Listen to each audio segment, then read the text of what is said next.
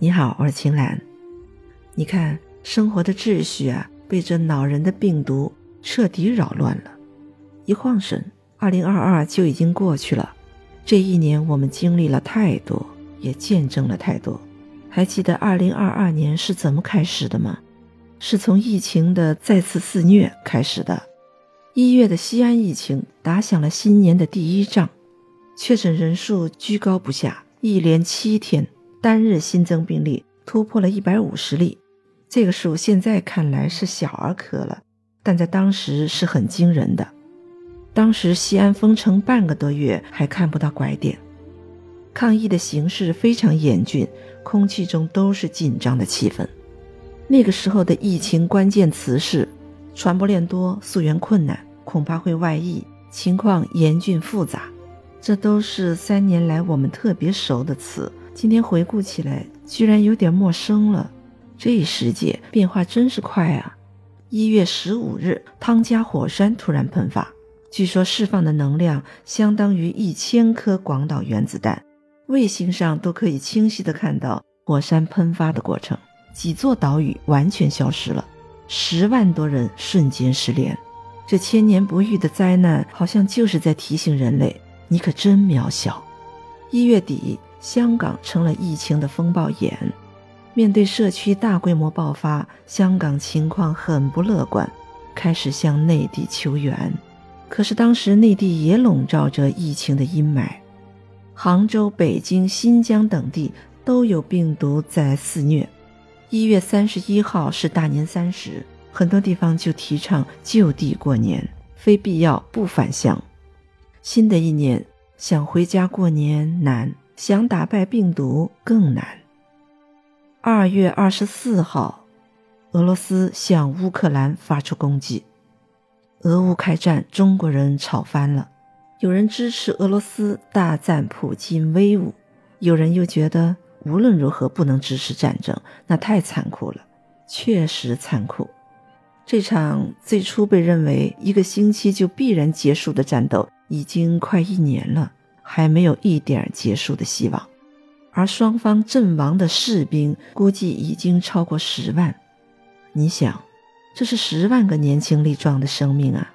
乌克兰本土更是炮火连天，断壁残垣。总统泽连斯基整日奔走呼吁，焦头烂额。这个喜剧演员出身的总统，一定没想到自己的任期会是如此悲剧吧？三月。新一轮的疫情又来了，内蒙古疫情突然爆发，情况有点复杂，多所高校暂缓返校。接着，香港疫情告急，每天有三五万人确诊，医院爆满，局面完全超出想象，每天超过百人死亡，最小的才十一个月。广东、山东、云南、河北、江苏、广西、甘肃。北京、天津，病毒好像一夜之间卷土重来。在隔离成为关键词的日子，很多人其实是靠方便面来续命的。三月二十一日，一条爆炸性消息传来：东航客机 MU 五七三五坠毁了，坠机原因现在还是未知。这架从昆明飞广州的客机，在好端端飞了一大半行程后。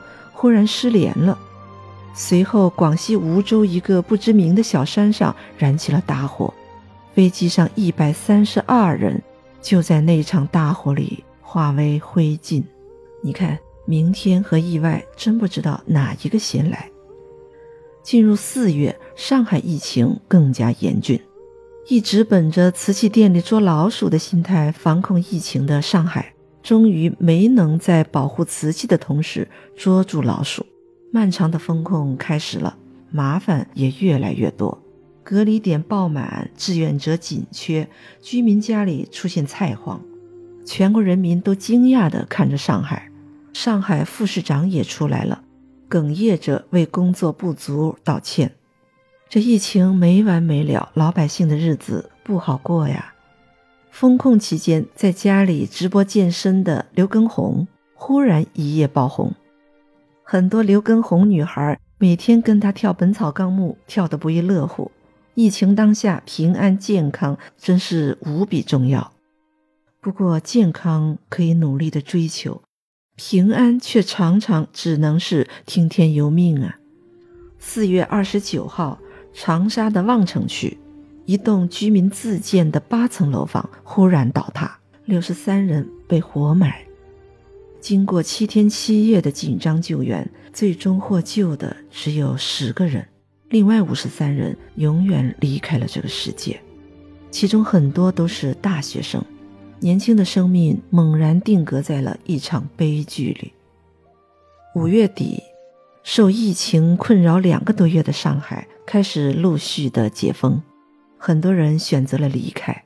上海虹桥火车站，返乡的大军排起了长队。到了六月，北方很多地方持续高温。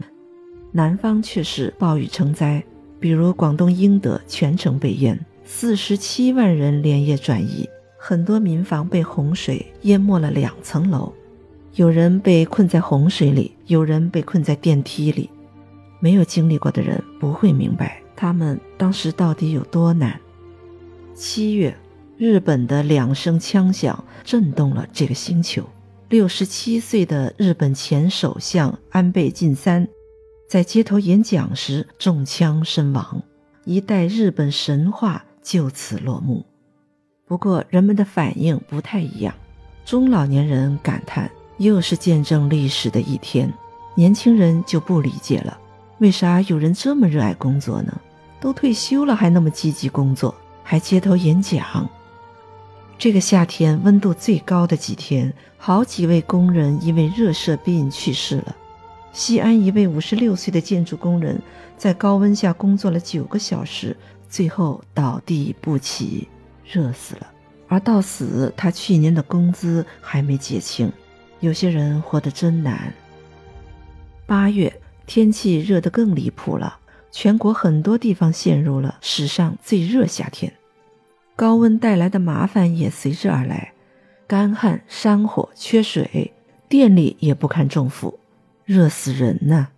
人们就在这热死了、热死了的焦躁中走完了这个夏天。九月五号，四川泸定突发地震，六点八级，近百人不幸遇难。冰冷的数字背后都是鲜活的生命啊！和这些意外身亡的人相比，能寿终正寝也算是一种幸运了。九月八日，九十六岁的英国女王去世。写下了很多历史的人，终究也成了历史。十月二十九日，韩国首尔梨泰院，很多年轻人开心地跑去过节，结果人潮拥挤，发生了踩踏事故，有一百五十三人丧命，现场特别吓人。十一月，疫情继续，新疆从夏封到了冬。十一月十一号，国家出台了进一步优化疫情防控的二十条措施，之前的很多防疫措施都放宽了，疫情风向从此逆转。二十条出台没多久，石家庄打响了第一枪，咔咔咔，各种解封，全网围观石家庄。其实啊，广州疫情当时也很严峻，不过十六万感染者中只有四例重症。百分之九十无症状的这个数据，给当时的人们吃了一个大大的定心丸。只是眼下，当更多人成为感染者中的一员，发烧、咳嗽、浑身疼，这个时候人们回看这个数据，又不禁十分疑惑：到底为什么当时大多数无症状，现在大多有症状呢？到现在也还没有看到专家的科学解释。另外有两个人，一个叫张珊珊，一个叫张盒子。十一月底，全网都在追问他们到底是谁呀？他们的核酸检测公司到底在这场疫情里充当了什么角色？这个问题，你说后面总该会有答案吧？进入二零二二年的最后一个月，全国上下人人心中几乎就只有一个事儿了：阳。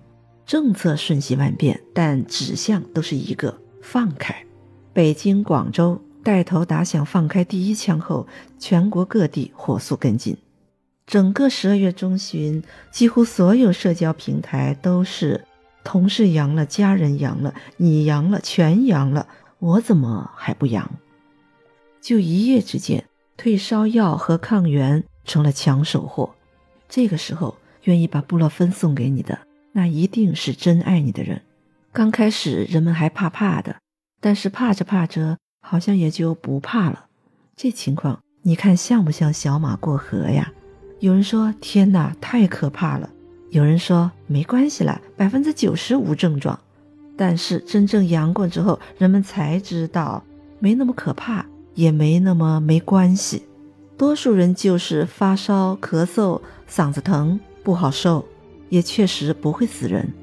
当然，这是多数人的情况，多数之外还有少数。你想，在十亿人感染的情况下，就算是少数。那数也不会太少，所以很多地方门诊爆满，医生不得不带氧上岗。很多地方都呼吁非必要不打幺二零，非必要不上医院。只是，即便各方都已经非常努力，这个月的讣告也还是有点多。很多人没能顺利熬过这艰难的一夜，这很令人哀伤。但这也是我们不得不面对的代价。因为总要放开的，总会有那么一天的。从这个病毒开始在世间流传，其实我们就没有完美选项了。好在历经艰难和狼狈之后，一切都会好起来的。这个十二月可能会在我们所有人的心里都会留下深深的集体烙印。二零二二年，我们见证了很多历史，甚至亲身参与了历史。这一年，很多人都过得不容易，也都过得很努力。好在最黑暗的夜正在过去，一切都会好起来。明天也许还会有明天的辛苦，但是明天肯定也会有明天的幸福，对吧？感谢每一个你在这一年里的坚守和付出，欢笑和从容。希望二零二三年。世界和我们都会变得更好，为这一年辛苦扛过来的我们点个赞吧。